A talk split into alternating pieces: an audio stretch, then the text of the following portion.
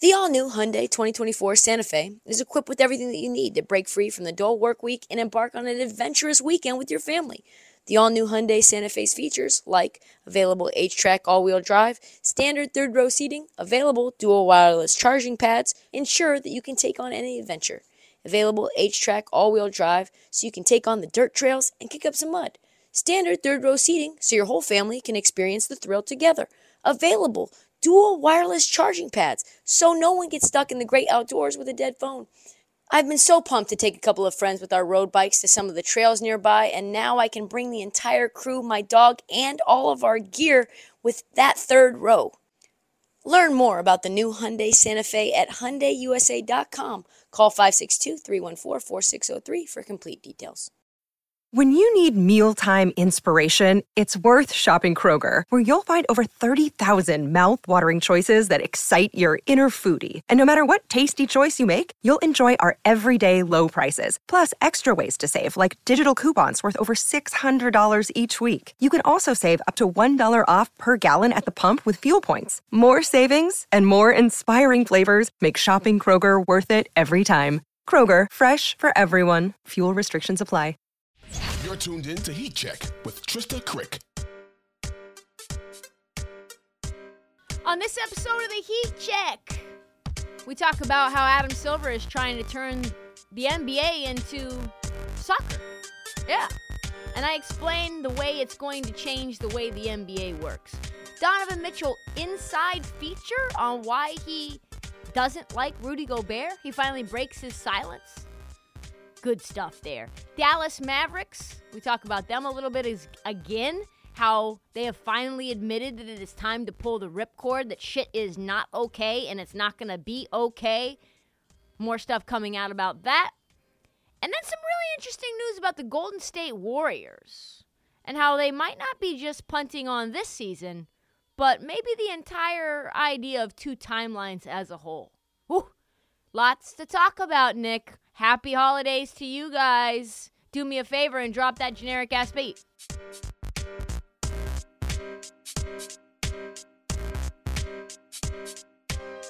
So we talked last episode about how I am riveted. I am riveted by soccer. Today, actually, I spent 15, maybe longer actually, probably 30 minutes of my life deciding what EPL team I want to follow.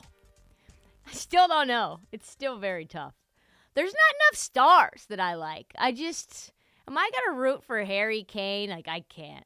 Like I love Mbappe, but he's on PSG. I just can't find one that I like. You got some issues with Chelsea and their age, and they're starting to be on the decline because you know the whole Russian oligarch thing. Anyways, I'm in. I'm gonna try to find a team. I'm to follow said team. I might just w- wait in the wings for Mbappe to choose where he goes in the EPL and just follow him. Wherever he goes, I follow. Wherever Memphis Depay goes, I follow. I like these swaggy strikers, which is why I don't really like Christian Pulisic much. Anyway, well, last yesterday's final, well, Sunday's final because it's coming out on Tuesday between France and Argentina was like, if every game was like that, there might not be another sport on earth. They might have just they might usurp everything. If games all were like that, goodness greatest. People people tell me, soccer fans tell me this is the greatest soccer game they've ever seen. It was incredible. So much drama and star players doing star player things. Mbappe balling out, taking the team, throwing the whole entire squad on his back. Messi showing the world why he's the greatest playing with the kids after the game. Angel Di Maria, the fading star, balling, killing. Them benching my man Olivier Giroud for what reason? Who knows? If you're an NBA fan, you don't even know these names, so I'm just going to keep going. It was fun, though. It was really fun. NBA fans, of course, they know what this is like, right? They know. It's Steph and Bron going at it back and forth, Tatum and Steph, right? And you might, and I might emphasize, might be able to steal a title though without a real superstar. But having a guy like Mbappe who can steal it in a blink of an eye, the things that he did on Sunday, I just couldn't even believe it. That's what separates, though, true contenders from pretenders, right? And the one thing that Adam Silver's trying to figure out is how to replicate some of that excitement. He's known as a huge soccer fan, right? Adam Silver. In particular, loves the EPL. And we talked about this before on the podcast, but Adam Silver is dying to add elements of European soccer into the NBA. Why? Because the NBA loves money, and nothing makes more money than a bunch of random tournaments involved in soccer. Just this past October, Silver let it known that he had actually considered relegation. Relegation to eliminate tanking, which I would personally love. I don't know that it would work, but it would be funny, right? Like, could you imagine the LA Lakers being relegated? I just love that so much. I would love that so much. I would love to see G League Ignite take the Lakers' spot in the Western Conference. He's also, though, uh, Adam Silver is on record saying that he's very jealous of the Champions League, the European soccer tourna- tournament that pits the top finishers in respective European domestic leagues in months long competition to see what team is best. This is what Silver said to the BBC, which is a very funny place for him to do an interview. The Champions League is a fun, fantastic concept, one we're always looking at. There's so much that happens in European soccer that I'm jealous of. What would he be jealous of, you think, in terms of the Champions League? Probably the $1.5 billion that CBS paid to broadcast the Champions League just here in America alone, let alone the rest of the world. That's just icing on top of the other regional broadcast rights, the other rights that go for the NBA as a whole. It's just a it's just a ching ching ching ching money making machine. It's a one way river into Adam Silver's pocket. That's a Yellowstone quote. Silver just gave an interview in 2018 where he noted as head of the NBA Entertainment before he became commissioner that he intently studied the EPL's relationship with gambling companies, and this deeply informed the way that he and the league have navigated the boom in sports betting in the U.S. And not just like straight up gambling, but in licensing data uh, and video to gambling companies, which means what? Gambling companies are going to be the premier broadcaster of NBA NBA games. Just wait. NBA way a- ahead of other leagues in re- in relation to Silver's love of soccer, right? So the biggest change that Silver's going to make is the in-season tournament. We've talked about that before. He's been on record. It seems very destined to happen in the next year or two. And less than 3 weeks ago it was announced that the NBA is planning the 2023-2024 regular season that includes that regular season tourney. tourney. So it's an 80 game regular season and then two flex games to fill the gaps for the tournament winners. I'm confused. Silver said, It's something I remain excited about. It will create more meaningful games, games of consequence, during an otherwise long regular season, and I think fans might enjoy something else significant to play for. As an aside, all NBA teams had to give the NBA front office their available home dates for next year, so the schedule is already being worked out right now as we speak. Those home dates include okay, what day is Lady Gaga coming to perform at the Moda Center? What day is Sting coming to the Madison Square Garden? What openings do you guys have? Uh, and the latest on the in season tournament is that first round play will begin early in the season with the final eight facing off in a quarterfinal in December which would be right now. No prizes yet determined, but the idea of an extra first round pick has been floated out to the winner, which would be amazing. Could you imagine? Could you imagine a team that has no, I mean, back to the Lakers, a team that has no first round picks could kind of need a first round pick. Hey, it's Kaley Cuoco for Priceline. Ready to go to your happy place for a happy price? Well, why didn't you say so? Just download the Priceline app right now and save up to 60% on hotels. So, whether it's Cousin Kevin's Kazoo concert in Kansas City, go Kevin, or Becky's Bachelorette Bash in Bermuda, you never have to miss a trip ever again. So, download the Priceline app today. Your savings are waiting. Go to your happy place for a happy price. Go to your happy price, Priceline. Don't know what to think about the in season tournament because I don't know if people are going to care. I don't know if the money of it and the pageantry of it is going to get fans to really be excited. But, you know, the NBA is a marketing machine. They'll find a way to hype it up. They'll find ways to get First Take to talk about it. They'll find ways to get Adam Silver to make it feel like an event. But Adam Silver's love of soccer will continue to impact the NBA. And the World Cup, I think, just underscored how much these two sports could possibly, maybe have in common. Look out for a Champions League type situation as well. That could be something on the forefront also. Donovan Mitchell, Rudy Gobert. That's the stuff that NBA T lovers can't get enough of. So why why did and does Donovan Mitchell hate Rudy Gobert so much? Let's face it. Rudy Gobert is a lightning rod. Rudy Gobert has been a lightning rod for hate since he put his mouth on all those microphones with COVID and shut the league down. Like, we know that. We know that that is something that got Rudy Gobert to be the front and center poster boy for COVID hate.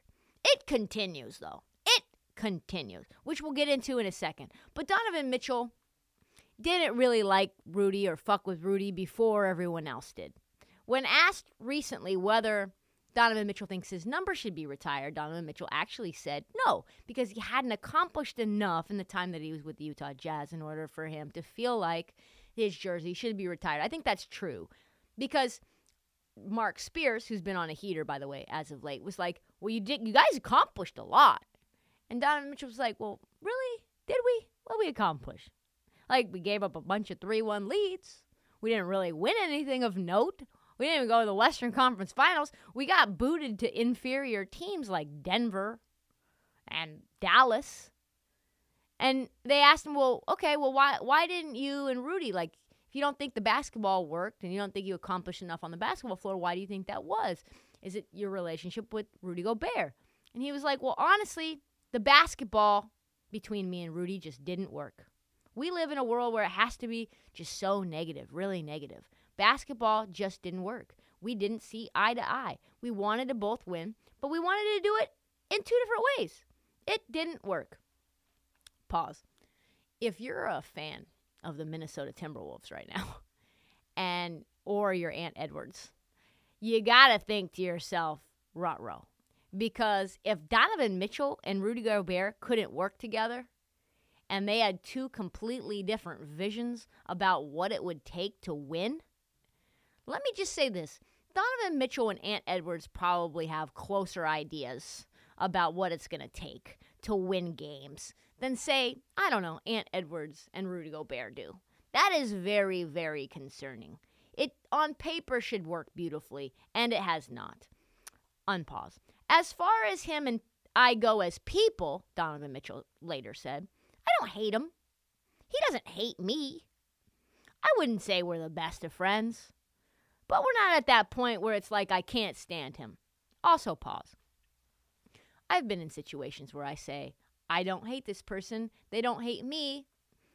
Are we friends? Are we close? Are we buddies? No. As soon as you have to say we're not friends either, you're you're nothing. At the very least, you're not dapping each other up if you see each other at the bar. You're like, "Oh yeah, there's Rudy. Let's go this way."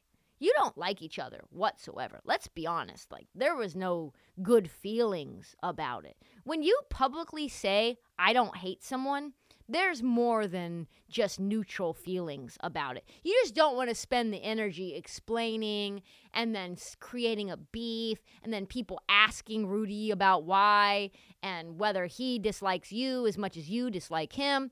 So that's bullshit. Donovan continued. I wished him the best. There's no hatred.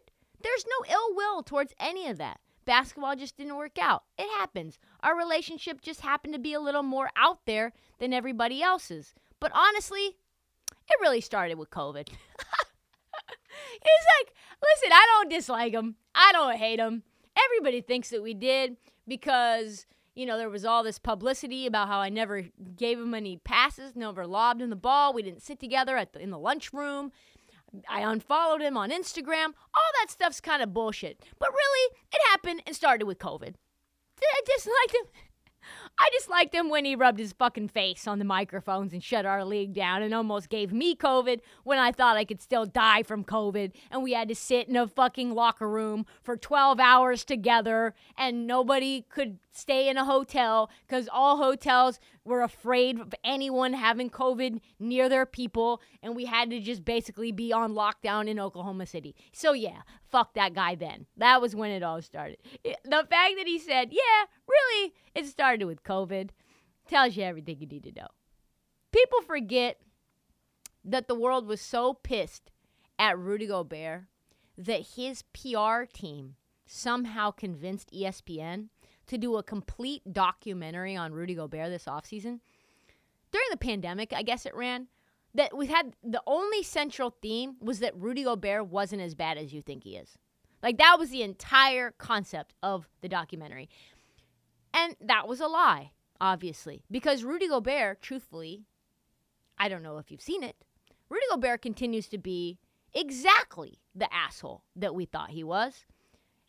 Because just last week, Rudy Gobert liked a tweet from Elon Musk that said Elon Musk's preferred pronouns are prosecute Fauci. Are you fucking serious? Are you kidding me? Could could you put together homophobia, transphobia, and anti-vax all in one 15-word tweet? Are you serious? Who comes after people for their preferred pronouns and also says they want to prosecute Fauci? And if you're an NBA player, you should know these tweets that you like are public. They are all public.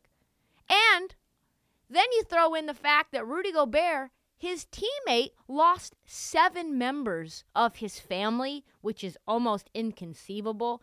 Karl-Anthony Towns lost seven family members to COVID, including his mom, who was not old whatsoever.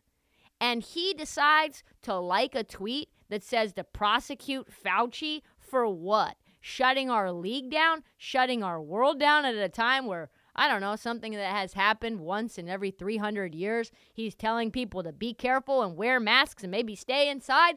Like, you like that tweet, Rudy, when you gave the world COVID?